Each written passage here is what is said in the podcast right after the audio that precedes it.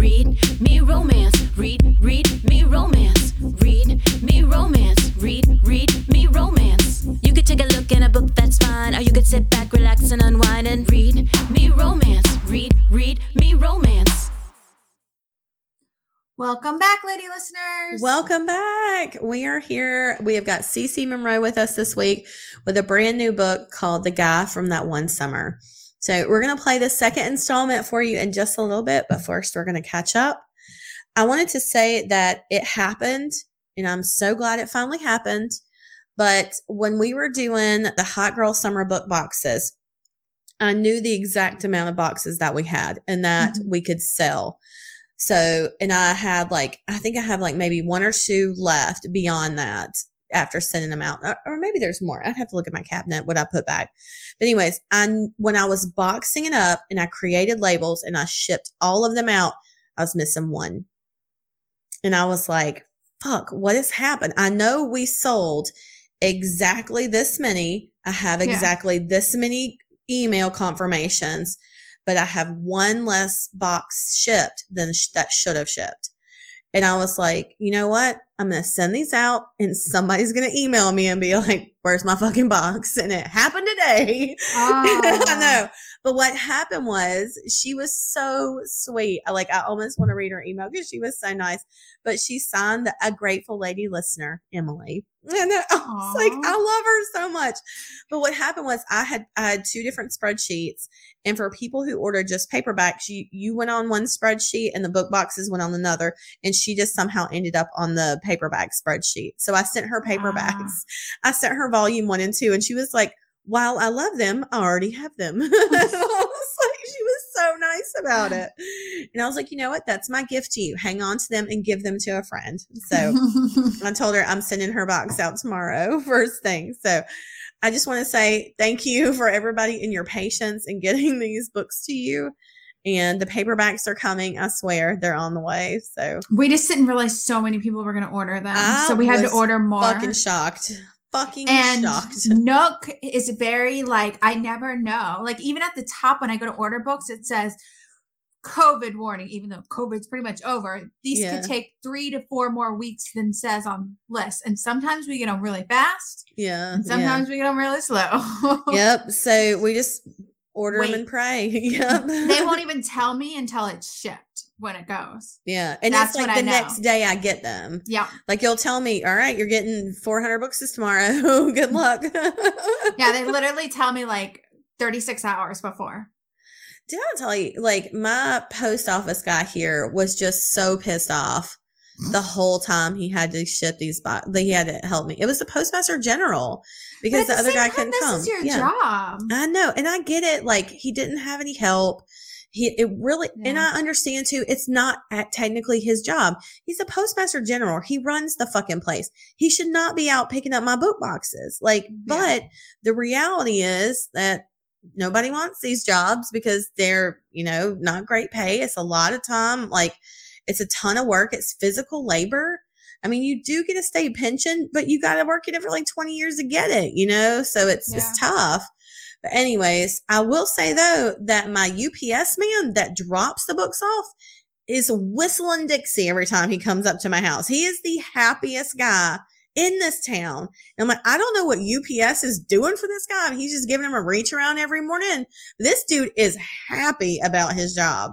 I know somebody who works for UPS and they really enjoy it. But he yeah, went he loves from it.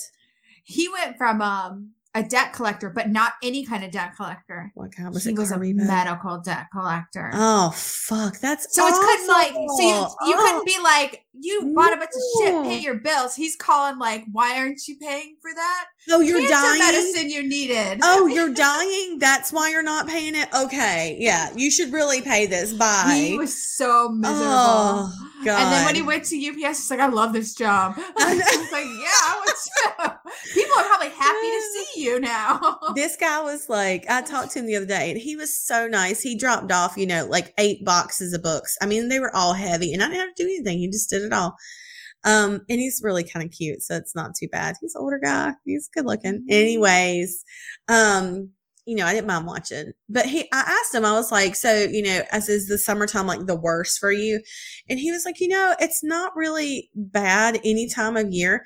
He said, but I don't understand why everybody orders mattresses right now. Why is everybody ordering mattresses?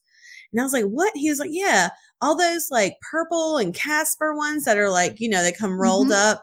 He's like, I'm going to drag these thing up, things up second story apartments and steps and stuff. And I was like, oh shit, I never thought about that. He's having to do it by himself. He was like, I just don't understand. Why's everybody ordering mattresses? And it's like, maybe Mhm. people are moving. I don't know. I wonder why they're doing it right now. I ordered my mattress. It came in the mail from Purple. Yeah. But I, I ordered mine, but it was like three years ago. So I wonder if maybe maybe they had a huge sale or something. I don't know. He was saying something about that, but he's just, he's always so nice and chipper. But, you know, I try to give, like, my mail lady, I gave her a Christmas present last year. And I even went up to the post office and, like, I gave them a bunch of stuff. Like, I give them, like, Mhm. the, like, nuts and treats and stuff like that and leave those up there. And they're always really appreciative. But I don't know. I get, there's no pleasing people at the post office, it seems. But apparently UPS is where to go. So. I don't know. But um this past weekend I had the book signing at editions and it went really well. And I wish that you could have heard how many people said that they love your book recommendations. That they were like, oh, you know, one even was, one lady even said, no offense, but I really only take Mel's recommendations on books. I was like, I'm not offended. She has a very specific type of book that she likes, and that a lot of people like that very specific type. I'm glad that they do that because I have the same thing for other people. There's people out there that I know when they say they like something. Mm-hmm. That's why I'm very like frickle about what I say because I'm like, like I don't want to. I don't want like I feel like people are listening to what I say, so I Yeah. don't want to recommend something unless I really can recommend it. Mm-hmm. Yeah, I get that. So yeah, it, it was just it was funny to me that so many women eh, talked about your book recommendations and the stuff that you like, and you know the new release post. A lot of people mentioned that, so that was really nice. that thing takes forever, but I actually it's kind of like um I don't know, it's busy work. You know what I mean? So I can I like it. watch TV and do it. Mhm. I only get really mad when like it glitches and I lose half Mhm. my work. Oh God, I would just like punch a hole in a wall. But like with that though, with the new release post, I go through it and I'm like, oh, it's like a shopping list for me. I'm like, take this one and this one. but yeah, people were so nice. It was amazing to see the ladies there and be with readers. And it was cool because Abby Knox and I shared a table and it was her first signing. And what was really awesome about that is because we really have been with her this whole time, like from Yeah. the very first step. You know, I met her in my town uh, years ago when I was looking for a group of like liberal women to hang out with. And she met me for coffee. Like we didn't, I didn't, she was a total stranger and I met her for coffee. And then I found out she wrote dirty books and it was just meant to be. And then from then we uh, you know we wrote the rebels book with her like we have that post apocalyptic book that we have that we wrote with abby. And then she wrote one of her like in our series with us for over the the thanksgiving one was thankful Mhm. for her? That one. So she wrote a book in that series with us but you know just along the way to watch her just become this incredible author and looking at the table and seeing all her books she had written and all the hard work. Like she got teary eyed when she saw her table and it was like, and I was like, I know what that feels like. I know what feel, I know what that feels like. See your books for the first time, all laid out like that in the first sign and, and how like you're excited and nervous and scared as shit. Nobody's going to show up. I and never think anybody's showing up. I'm I know. I still think up." that like that. I still have that feeling. I'm like, but you know it was so cool to see like people just came for her you know like people were Mhm. there to see her specifically and she just couldn't believe it you know and i was taking pictures of her signing books and i sent them to her and afterwards she was just like i'm emotional you know so- i'm in my feels it was so so sweet to be able to like just witness that and, and experience that with her that was really cool so and then um excuse me trisha wolfe was there who is tiny she's she? ti- she is tiny. Like, and she said, I know. Like, as soon as I met her and I gave her a hug, she was like, I know, I'm small. It was like I was bending down to hug her and I was like, Your heroine side. She's like teeny. and uh in the book thick. but yeah. She's so Your cute. heroine size. I love I that. know. So, but and it's funny too because she's like so cute and small, and she writes like these really dark books, you know. So that was like her table was next to Jenika's, and I go over and they're all black. Like there's just every cover, every cover is black and dark, and like mine and Abby's are like pink and sunshine. I was like, I was like, this could not be more different. But it was like we still had tons of crossover. But I feel like Jenika readers. Snow could slide right in the middle Yep. She between you and the Mhm. Yep. Right. She does some dark stuff every now and then. Yep. Uh huh. Yep. It was like it would be like it'd be like Alexa Riley, then Abby, then Trisha, or then Jenika, then Trisha. I think Yeah. that's probably how it went. Where we were on like the ridiculous, silly, love over the top. Abby's like contemporary, beautiful stories with meaningful moments, and Jenika's just like. Whoa, you know, like some of her stuff is like kind of dark, but it's filthy and fun. And then there's like She Trisha, where it's just like yeah, she does like psychological romance and stuff, which is cool. So yeah. But you know, we actually um discussed a book as we were like kind of finishing up after lunch. We were like talking a little bit before we left, you know, for the day. And I guess kind of went par- parted our ways. We were talking about something, and I don't know how it happened, but I told Jenika, we were, I think it was something about, somebody said something about a pirate or like old school romances. And I was like, Jenika, I would love to read a pirate book from you. I was like, an old school pirate romance. I would love for you to write it. And she was like, well, why don't you? And I was like, eh, it's just, it would be like, Alexa Riley, it would just be silly. I said, I want you to make it real, but like make it nasty, like make it real dirty.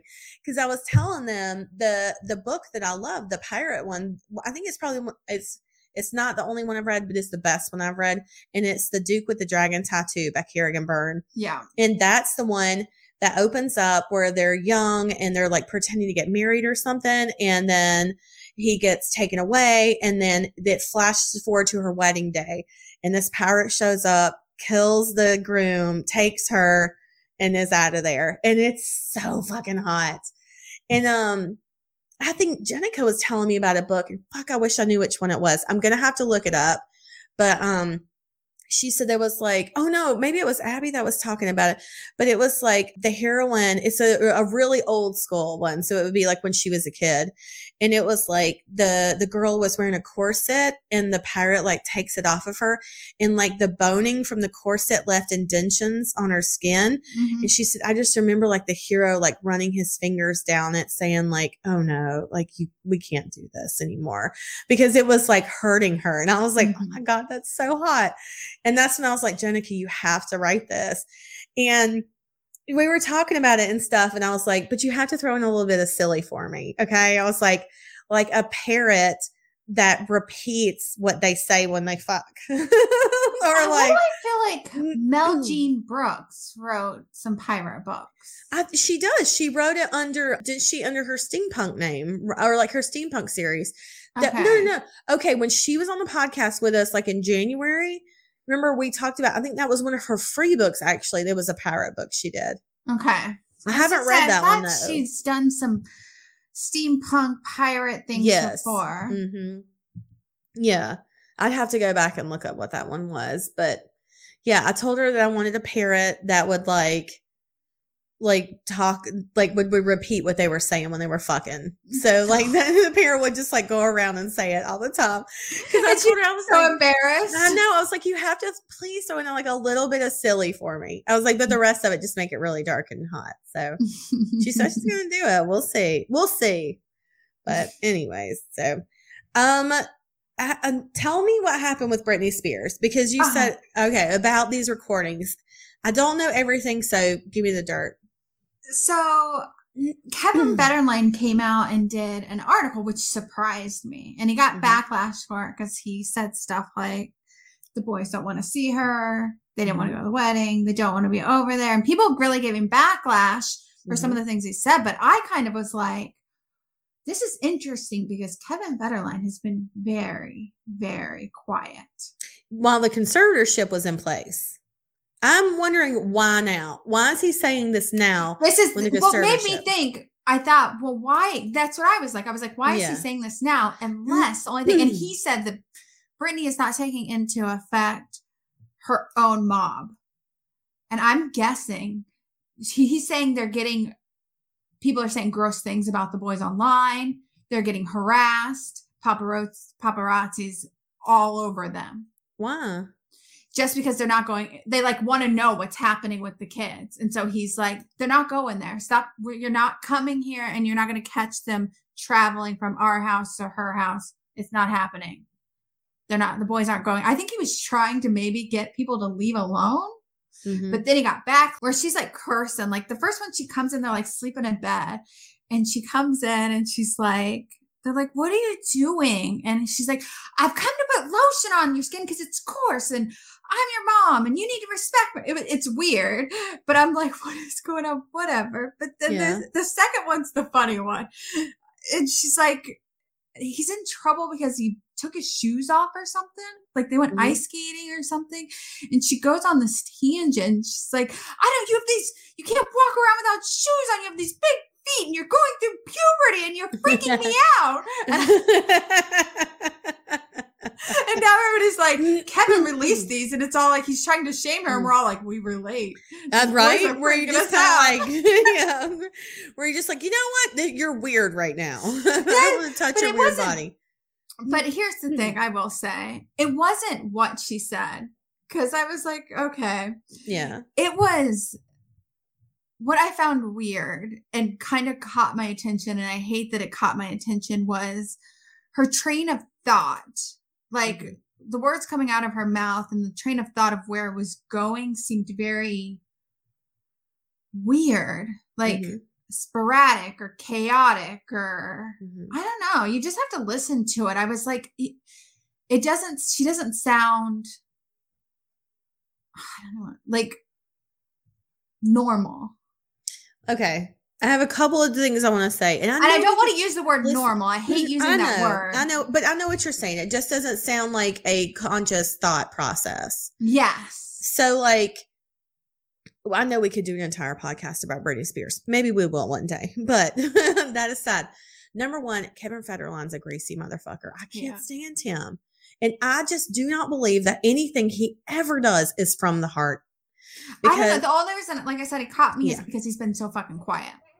and I think it was because the conservatorship was in place. But he did I say, think- but I think there was something that kept him quiet that whole time. And now he doesn't have to be, and he can cash in on these little clips he releases. maybe. I think that's exactly what it is. I saw something the other day that said, check out, just Google Kevin Federline's 40th birthday party. And I saw it was like him at a, it wasn't a strip club. It was like something like that where, but he was in the process of se- like taking Britney to court because he didn't have enough money for child support. And he's at like this like strip club house place throwing Mhm. this like gigantic birthday bash for his 40th, but whatever. Neither here nor there. Greasy guy. The other thing is with Britney, I have to often remind myself she was not only a child star, Mhm. But that she was this huge pop star at the peak of when a child is supposed to be being Yeah. educated, you know? And so I have, I have no idea what level of, of education she achieved, but I would not be shocked if someone told me she never graduated high school or if she just got a diploma. And who knows if she actually did what she had to do to get the diploma. I mean, honestly, somebody could have just as easily and not for off, nothing, you know? we don't. I don't know what drugs her because this was during the con- conservatorship. What drugs they yes. had her on? A hundred percent. I mean, they were forcing her to take birth control. I can't believe that was the only thing that would be enforcing. Oh no, they were you know? making her take sedatives and stuff. I believe. I, I- believe that's what was said. I that she didn't want to take anymore. Would not be So- shocked. I mean, but her, but like we've talked about before, sometimes I do find the things that she says, even now, very sporadic and. Mhm. But then at the same time, that's who she is now, and Yeah. that's leave it alone. That's how. She, I don't know. Sometimes when I read her posts, it sounds like a 16 year old who's been given the internet for the first time. And how do we know she's not? I know that's You what I know, because I can relate to a degree of it Yeah. because I I experience it myself in my own Mhm. life a little bit with my sister, but that Mhm. was sometimes I think drugs Yeah. plays a part in that. Being a child actor for her, hmm being a time in her life when she did heavy drugs, that Mhm. really messes with the whole Absolutely. way your brain functions for the rest of your life. And I I, mean- think that sometimes it could stunt you. Ex- Exactly. Her brain's still developing in this time period where she's being given these heavy drugs and she's not being watched over by people who have her best interest. You know, where it's like, oh no, she needs to get an education. You know, she needs to understand like, you know, how the, how to be, you know, what decorum is in the real world. You know, she's not taught really any of that other than like, you're a commodity. How can we make you make more for us? Kevin Federline did say, well, one of the things he said? He said, if not for her father, Britney Spears would be dead. I believe that maybe that would be the case. I don't know, but I think she should have that choice. Yeah. I think in the beginning, I think it got out of control. Like he did save her. They pulled her out of that boyfriend's house who course, was drugging her up. Yes. But then at the same time, they just put her in a house. They and just then put her in they a different slowly prison. started drugging Yeah. her up. they took her from one prison to the other. They didn't have, they had a vested interest in the money she could make. They didn't have their interest in her as a daughter, as a, you know, as a person, nothing. They just wanted to be able to control her. And, you know, she may have hurt herself. She may have, you know, gone off the deep end and had a drug overdose. But again, I don't think that should be anybody else's decision. I think she should have had that choice. And I'm glad that she got help and that, you know, she was able to go and, and, and at least seek some counseling. But to go from one prison to another, maybe, maybe this isn't the best that's happened to her. You know, Yeah. like maybe they would have done her a favor just by leaving her the fuck alone and letting her figure what- it out. I mean, like I said, I think her thoughts are sporadic, but I feel like this is her now, and this is Yeah, who it's gonna yeah, you have to. This is what it is, and everybody has to Yeah. Adapt or accept it, or You know, the thing is, is like, you know, I look at, you know, there's very eccentric actors out there. And I think about like their methods and what they do and like their compulsions and how they live their lives. And we don't really, I don't know. I don't, I think it's because she's a, a beautiful woman who was sexualized at a very young age. yeah, And I think like people just have a problem with how she's con- she's acting now because she's not being controlled. She doesn't have a handler, and it's just people can't swallow her now. You know, like she's just not marketable. She's not made to swallow easily, and it is fluffing people's feathers. I don't know why the naked stuff bothers anybody. I don't know either. You know who it doesn't bother? My husband. He's always She had like a little looks- thing for Britney Spears. When Yeah. I got a She free still Britney looks Spears, good. when I got a free Britney Spears shirt, he was like, "You didn't get me one." Get out of here. He did. He's always had Mm-hmm. a thing for Brit- just Britney Spears. I don't Mhm. know why. You know what though? I don't see anything different than what she's posting than what Lizzo posts posts. And nobody gives a I mean, there's people who call Lizzo fat and these horrible things or whatever. But I feel like by and large Lizzo is celebrated for what she does. But I feel like there's a big problem when Britney does it. And I just don't know what the difference is other than people can't swallow either. Britney now. I think she looks good. What I see, like, think she looks fantastic. she's in yeah. shape. hmm She looks awesome. Anyways, and once again, we're gonna have a Britney Spears podcast one day. The whole fucking thing's gonna be Britney. We're gonna have her on the show. We're gonna ask her questions. We're gonna deep dive. oh my god! If you could ask Britney one question, what would you ask her? Oh know. god, I know what don't I'd ask her straight I'd off. have, I'd, thi- I'd have to think about it. I'd just sit her down and say, "Are you happy?" And if she Yeah. said, "Yeah," I'd be like, "Good enough for me. Live your life. Live your life, girl. You deserve it. If anybody deserves to live a good life now, it's her. Let her do what she fucking wants. Fuck K-Fed. Greasy piece of shit. Anyways, let's talk about Cece Monroe. so we've got the second installment of The Guy from That One Summer by Cece Monroe. I do want to remind you, she's got a new release in May called Her Shadows, His Secrets.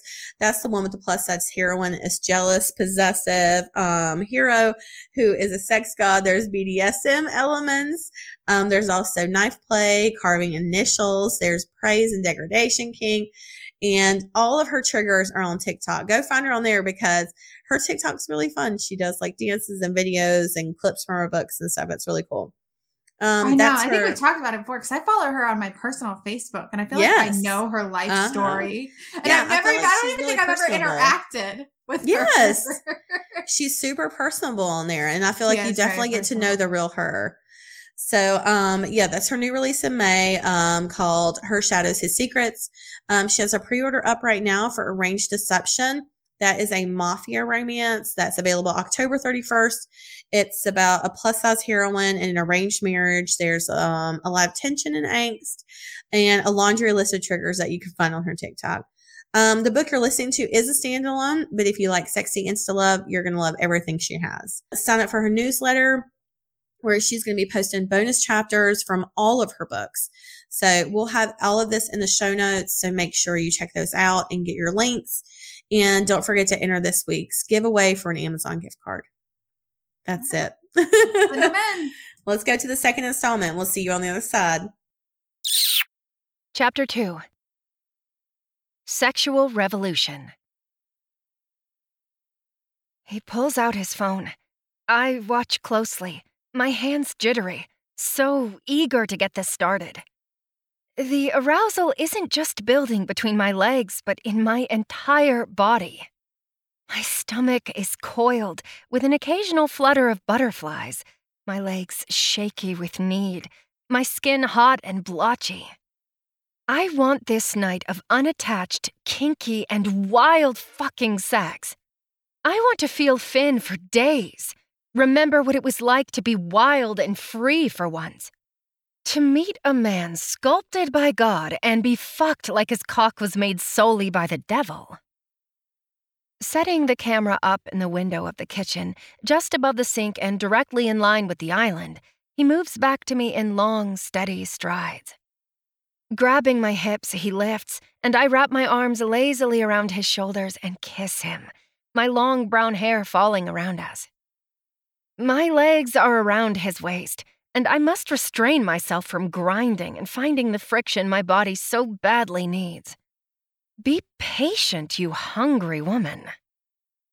He sets me down and stands up straight, looking to the camera, my dress, to me, the camera again, and then back to me. Fuck it.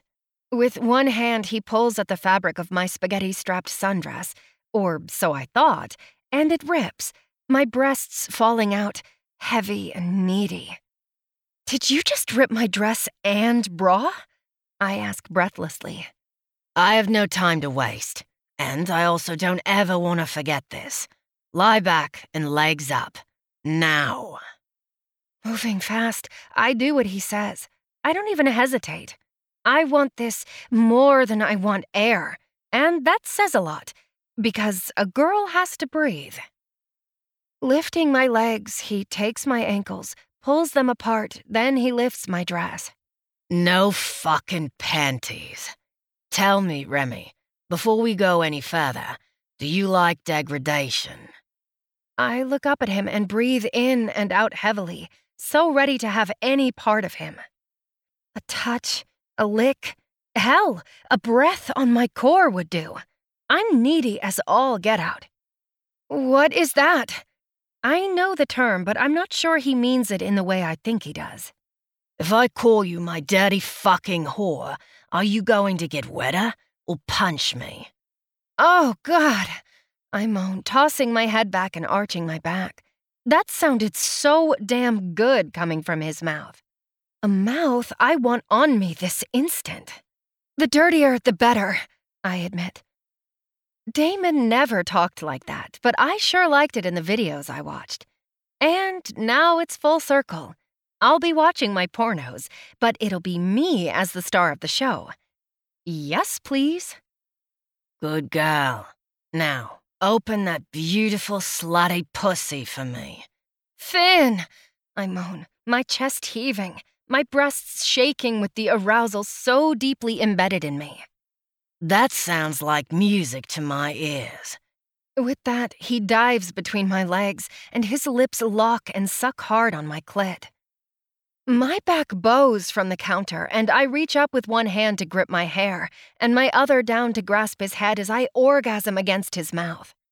Responsive. You're going to do so well. He keeps eating me with the hunger I'm not sure he'll ever sate.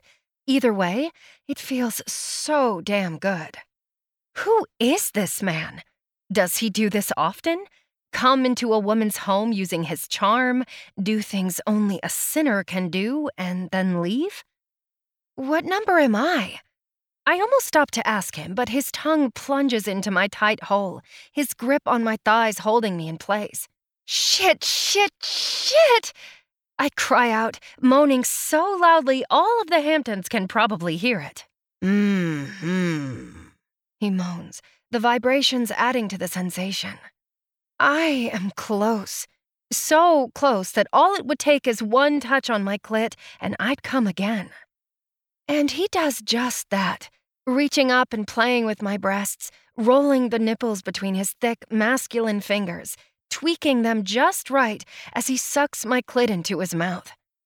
I soak his face then, doing something I never knew I could do. Did I just squirt? Oh, no, I'm so sorry. I didn't know I could do that. That's never happened. My face grows hot. I'm so embarrassed. But he doesn't say anything. Instead, he laps up every damn drop, and I can't believe this is happening to me. The more and more we get into this, the more unbelievable it becomes. Shouldn't it be the other way around? Reality shouldn't be this fantastical, right? Don't be sorry. In fact, I want you to do that again. But this time, I want you to feed me my meal, Remy. On shaky elbows, I sit up, not sure what he means. I can't do that again. I'm sensitive now, I admit. Good. The more sensitive, the more intoxicating the orgasm. I'm seeing he's a giver. What kind of man gives two orgasms and then plans on a third? Hands, he orders, holding his out for me. I'm thankful because I have no equilibrium at the moment. Helping me stand, he bends and kisses along my neck for a minute, removing the rest of my dress as he does.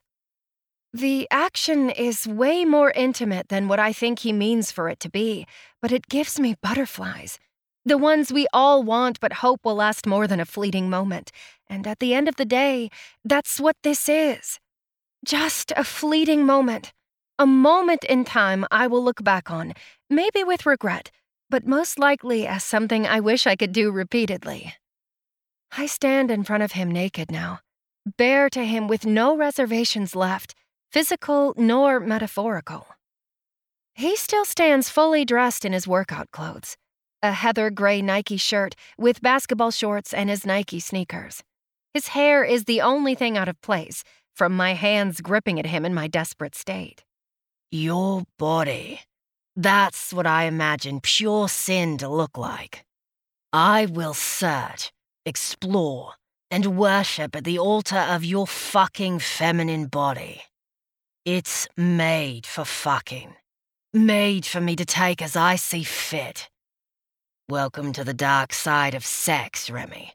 Now, undress me. When I don't move, he toes off his shoes and removes his socks, and then he stands back up, his shorts are tented, and I stare at the impressive bulge. What will be waiting for me under his clothes? Now, Remy, I'm impatient and want more of you. Don't make me go hungry. I gulp and jolt into action. I remove his shirt first. Not one bit of fat takes over an inch of him. He has impressive abs, the ridges so defined they dent deeply and deliciously. His chest and shoulders are broad and look like they can protect me, keep me warm, but simultaneously be used to help him fuck me ruthlessly. His arms are just as defined, winding with muscle. Veins protrude all the way down to his hands, ending in those strong, thick, and long fingers.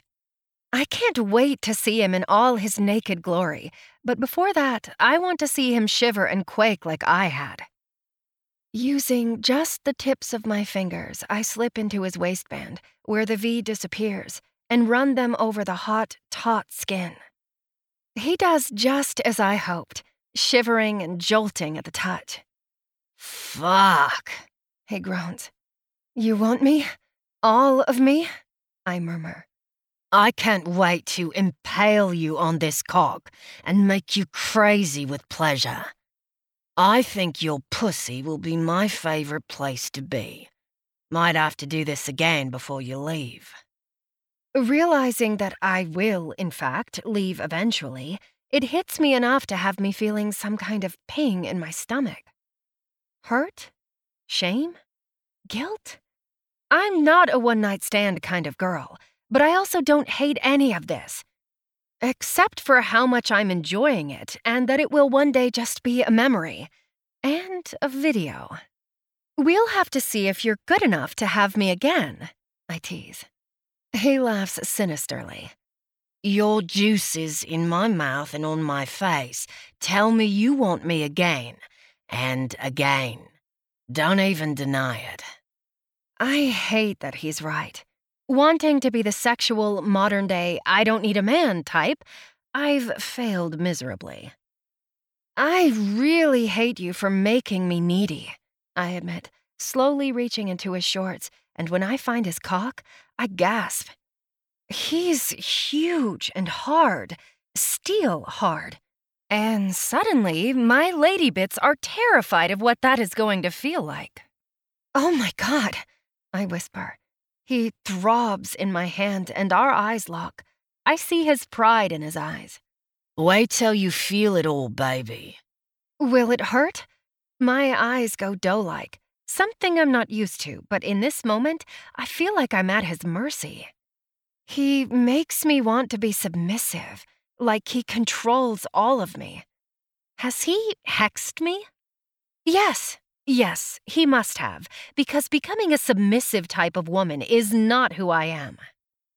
The men in my life tend to walk in my shadow. Damon always said I had too many masculine tendencies. What does that even mean?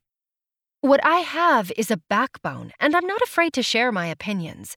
It's a man's world, and us women are learning how to make it our own. He replies, It will, but it'll be an ache you like. He's numbing me to everything, making me forget that my heart was stomped on and my pride shattered today. It's like the outside world has disappeared around us, and it's just me and him and our shared pleasure. You'd beg for it, wouldn't you? He prompts. I nod slowly. Please, I need you to keep my mind somewhere else. I'm hurting. He pushes me against the counter and leans in, bringing his face to within an inch of mine. Your heart and your gorgeous cunt hurting? God, could a man really make that sound desirable? Yes, his name is Finn, and he's standing in front of me, about to give me the best orgasms of my life. Then take off the rest of my clothes, and I will help the ache, pretty baby. Be a good girl and do what I ask. I promise to make it feel better. With a deep breath, I give in to what this is Two consenting adults who just want to feel good, feel something. Finn doesn't seem to be hurting, but there's something there that's making him want me in a way that's numb some outside force for him as well. Maybe it's because we're two broken souls and they've called to one another, recognize each other. His shorts fall and he steps out of them, taking a step back so I can admire the view of the impressive cock throbbing between his legs. His thighs are muscular, his calves strong. No man will ever be able to measure up to Finn, unless he has an identical twin who wants to sweep me off my feet and live in New York. Then, maybe. But really, even then, I don't think so. He's like no one I've ever met before. And if I'm being honest, I hope I never do again. I just want to remember this for what it was. For it to be special and an alternate universe I will never experience again. No matter how depressing or disappointing that is, it's the truth. I want this with him and him alone. Any lover after, may God grant them the skill to ever make me feel this way again. He moves then, lying back on the island so he's now the one spread out for my taking. I peruse his body and enjoy every part of him. Every inch from head to toe is glorious. I know he takes care of himself, doesn't neglect one part of himself. God made the man, but Finn's managed the best upkeep. Come here, baby. He says so softly, as if he's known me for years, and yet here we are, strangers. You're being soft, I tell him as I slowly climb atop the counter. I expect him to laugh this off or tell me to stop reading into it. I need to be soft with you before I get really, really rough with you, darling. He grabs my hips and tells me something I thought I would never hear. As I said, I'm hungry. Now let me eat my favorite meal. Sit on my face and ride it. I have no time to even respond before he pulls me up, then down to his face. Nervous, I don't put my whole weight on him. Wait, Finn, I've never done this. I don't want to hurt you. Kissing the inside of one thigh and then the other, he responds, making my stomach flip. I'm a man, Remy. I can handle getting lost and suffocating between these thighs. Now, rock your hips and do not break eye contact with me. Got it? Y yes, I stutter out. Good girl. Slowly, I lower my body and give him what he asks for. When his warm tongue flattens against my core, I cry out, and my hips can't help but begin to rock back and forth. Yes, God, yes! I cry. Our eyes never leave one another, and he uses his hands on my hips to move me fast, then slow, and back to fast again. I end up literally writhing and riding his entire face. It's intense, the most erotic experience. And just as I'm about to hit my peak, he stops, and I sob out a pained protest. No! Dropping my hands to the counter, I keep going, thinking he will stop me. My movements becoming choppy, but I can't help it. I want to come so badly. Oh, fuck, fuck, fuck!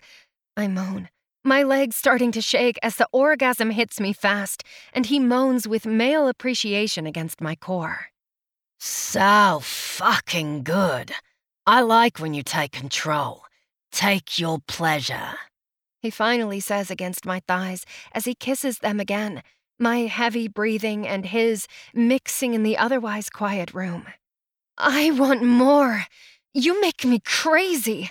I barely know you, and you make me want more.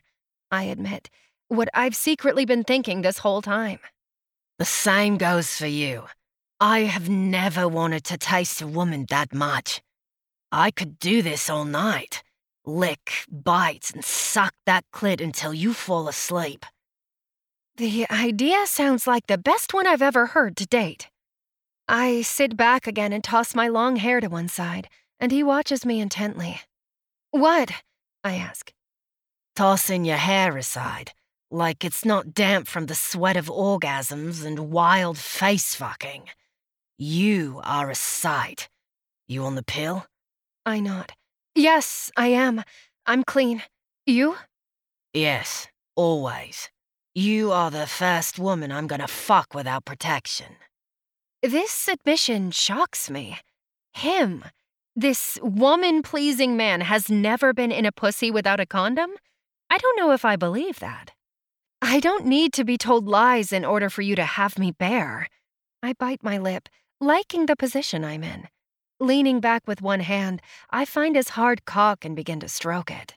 Shit. He arches his head back, his throat bobbing as he moans. I'm not lying to you.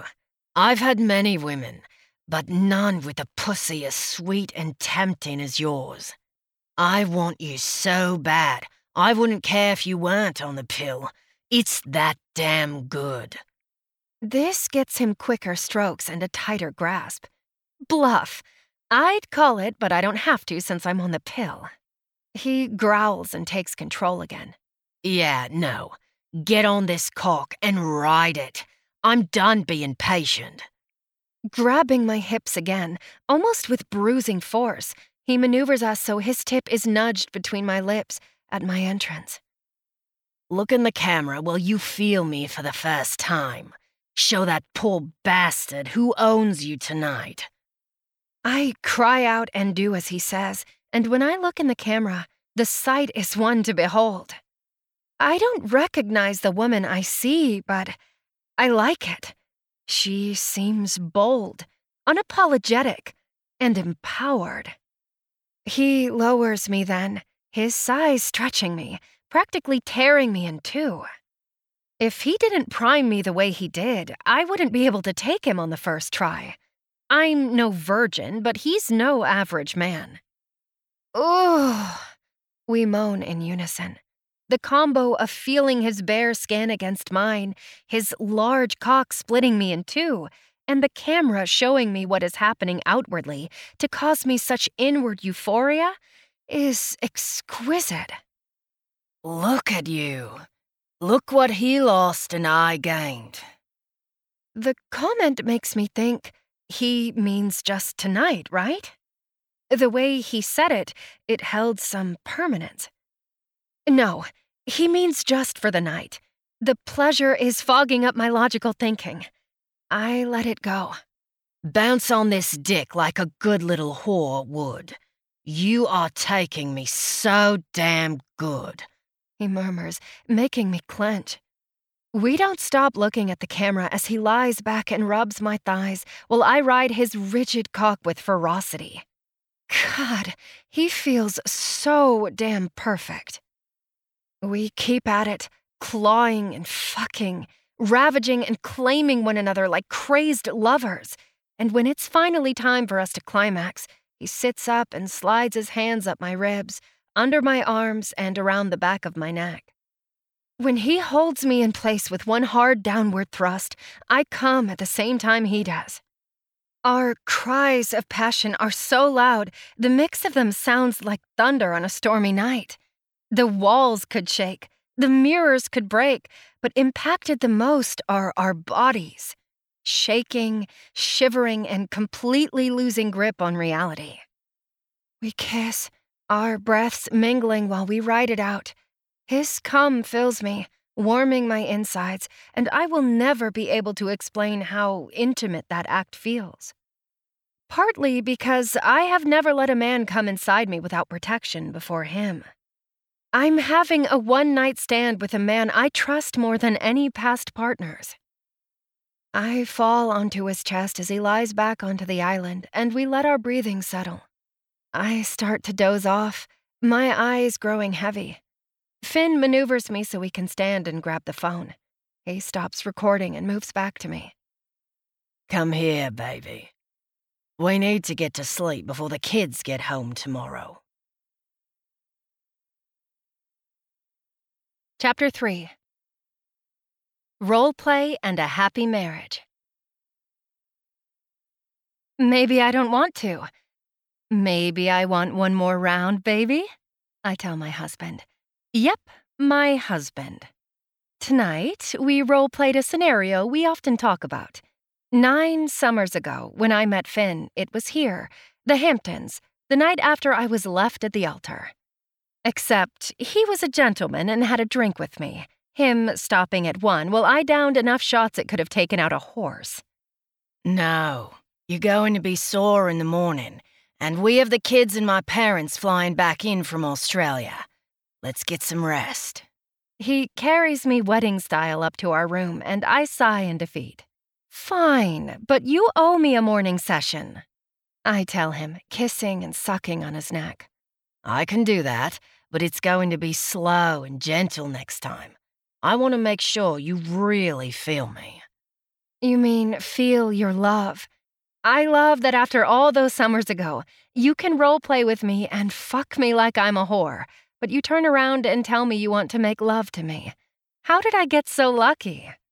By being my good little wife. Now, let's go to sleep. He tells me this, but I want to do anything but sleep. Our children have been on a two week vacation with Finn's parents in Australia. They come up every summer, spend a few days here, then take our two children back with them. We have seven year old Oliver and five year old Olivia. And every summer, when they go on vacation, Finn and I come back to my family's summer home here in the Hamptons, and we spend days lost in one another.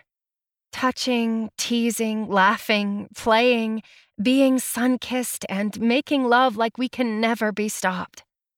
Nine years later, and it still feels like the first time. Do you remember the night we met? The real version, I mean? He gets us settled into the sheets, and I tangle myself around him while he answers. I do. You were such a wreck. But somehow, you were still charming. In fact, the more drunk you got, the more charming you were. I slap his chest and laugh. That's not offensive at all. I'm serious. I don't mean that you were better wasted, baby. I just mean how much more you shared about yourself. You didn't hold back, and I found out so many things about you that the alcohol let you reveal. Finn admits. Like what? I question him, curious to see exactly what it was he remembers. You were not a timid or shy woman. You told me how much you loved to stand out in a room. Running his hands up and down my spine sends shivers through me, but it feels just right. You confided you once told a man to shove his hand up his ass and be his own puppet for talking to you like you were a woman with no sense. We both laugh at that. You told me that you don't allow men to hurt you, but you still hurt from what happened. His hand tightens on my skin, biting enough to let me know he's feeling his jealousy. But you have me now, I remind him, kissing his pec. Yeah, and your heart may have broken that night, but mine found a home. Finn admits, and I tear up. What else? I get out, wanting to hear more of what he has to say about me and us. I learned you threw up at your fourth grade spelling bee because the word was pickles, and those make you nauseous. I bring my hand over my mouth. Don't, don't talk about them, or I will, in fact, barf on you. Fair. I like weird, kinky shit with you, baby, but barf play isn't one. He teases, and I groan and turn away from him. He laughs and turns, pulling me with his arm around my stomach, and I giggle his touch and his light-hearted playfulness warming me. I learned you made me want to own you, have you, fucking possess you. He nips at my ear and I moan. His hands palm my breasts. Finn did just that. I never wanted to be owned until I learned what being owned by him could mean. Family, safety, freedom to be me, friendship, and the greatest sex anyone could ever have. I'm thankful he left me that day and that I stumbled up that path, falling face first. It led me to you, and I couldn't have asked for anything better than to be here in your arms right now. I turn my head and meet his lips. When they touch, we share lazy, slow kisses, our tongues playing a synced melody together. I love Finn Colin. He's everything I could have wanted in a man, in a husband, in a father for my children, and most importantly, a best friend. He's a charming, cocky son of a gun, but he's also the greatest gentleman and fiercest protector. Thank you, I say simply. For what? He rubs at my stomach, my hips and thighs, anywhere he can touch from his position for watching my face fall into the sand with my ass in the air and, instead of laughing, helping me into the house. I wouldn't be here with you and our children if you hadn't come in and saved the day the way you did. Oh, baby, I didn't save the day. I fucking stole it. Now you can try to get away from me, but I will follow you to the ends of the earth until you are mine once again. Crazy! You are mad, I tell him, turning to face him. As I cup his face, we search one another. He gives me his beautiful green eyes, and my blue ones dive into them, and it's a real connection. That's the pivotal event from the night we met that I remember the most. Before all the alcohol and haziness set in, I remember the intensity in his eyes that we shared. I remember the way they didn't just peruse my body, but they pierced my soul. There was an instant connection there, as if he knew me and I knew him from a time longer than just that night. And for nine years, we have learned so much about one another, yet each day feels like the first day, like we're just starting to date.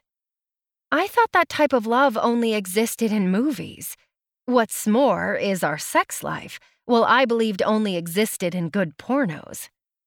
We've never stopped dating, and we've never stopped looking at each other like we're one another's wildest and wettest dreams. And all of that comes wrapped in a pretty bow that is the family we've created. Our children are our pride and joy, just examples of the love he and I share. They make us laugh, a perfect combination of Finn and me. Oliver is super witty and keeps you constantly on your toes. And Olivia? God, she's just like me. She knows how to dish it out and not take shit from anybody, and she's only five. Lord help the world when she's out there on her own. Olivia and Oliver will take over and set a path that so many people wish they could walk with as much ferocity and confidence as those two. But don't get me wrong, they keep us off kilter. And yet, while these two weeks are important for Finn and me to have each summer, to reconnect and recenter, we miss them like crazy. A lot of our neighbors back in the city call us the crazy Brady Bunch. We are always having fun being the loudest at the park, forever laughing. And to think this all started when I was left at the altar, thinking that was it for me, that my life was an utter disaster and could never be repaired.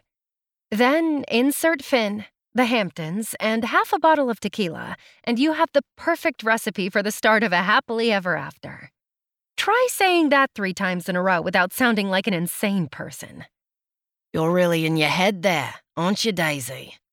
My stomach flips when he says this. He reads me so well, and using the nickname he first gave me when we met, God, will this ever change? Will I ever stop getting butterflies? Or will I always be completely and utterly obsessed with the stranger who became my husband? I just can't believe we're here from where we started. I love you, Finn. He kisses my forehead and tucks a piece of my long brunette hair behind my ear. And I love you, Remy. I know tomorrow, when the kids get back, we will have to return home to the city, but I already can't wait until next summer. Are you excited for the next time we come back? He grins, and it's the one that's always been his signature a cocky and all knowing one. I'll be dreaming about it every day until then. Well, also, until then, we can just rewatch that video over and over again. I remind him of the video we made tonight, and I can definitely say that is something we have never done. Finn and I have a healthy sexual relationship, but something about here, this house, the Hamptons, it just brings out a different side of us. Even if we didn't have the video, I would never forget tonight or any other night since I met you. He winks at me. You know, one day I really think I should write a book about this. I rub at his chest, feeling the hard muscles under my feminine hands. Such a stark contrast. Another thing I love about us. Yeah? And what would you call it, Remy? Oh, that's a good one. Maybe something ominous or mysterious, or even something really simple. I shrug and giggle, and he joins it with a chuckle. Hmm, I think I know what you could call it. Oh, really? Can't wait to hear this. Let's see what you got. The guy from that one summer. I laugh so hard, all the way from my stomach and up my chest. The laugh echoes in the room, and it causes him to laugh along with me. What's so funny about that? Nothing, I grin. It just seems so simple. So simple for us, and we are anything but simple. You're right. We aren't that simple, but we can pretend. He winks again, and cupping his face, I place my nose to his and shake my head. You're not wrong, though. It's a good title. Now you're just stroking my ego. How about I give you something real to stroke? And with that, he takes me in another all encompassing kiss. A kiss that I feel from the top of my head and down to the tips of my toes. It overtakes me, and just like we said, it's anything but simple. I lie next to my soulmate now, and it's true. It all started when I met the guy from that one summer. I love you, Finn. And I love you, Remy. Now, come here. The end. This has been The Guy from That One Summer by Cece Monroe. Read for you by Stephanie Kay. Welcome back. Welcome back. Welcome back. Thank you so much, Cece, for giving us your book this week. We really appreciate you being on the podcast with us. It was awesome to have you with us. And um, next week, we've got Cameron Clare with a book called Sitting Pretty that I'm super excited about. She was so nice to work with on the emails. I wish I could meet everybody in person that we do this with because so I could say more like about them other than their emails are really nice, you know? and online they're awesome. So yeah, it's it'll be great. So we're looking forward to that next week. So make sure you join us. Um, gosh, I think that's it. That's everything. I think that, yeah. All right. So All tell right. them what to do. Fuck your day up. Make sure your bitch. Don't be a dick. Bye, guys. Bye. Read me romance, read, read me romance, read me romance, read, read me romance. You could take a look in a book, that's fine, or you could sit back, relax, and unwind and read me romance, read, read me romance.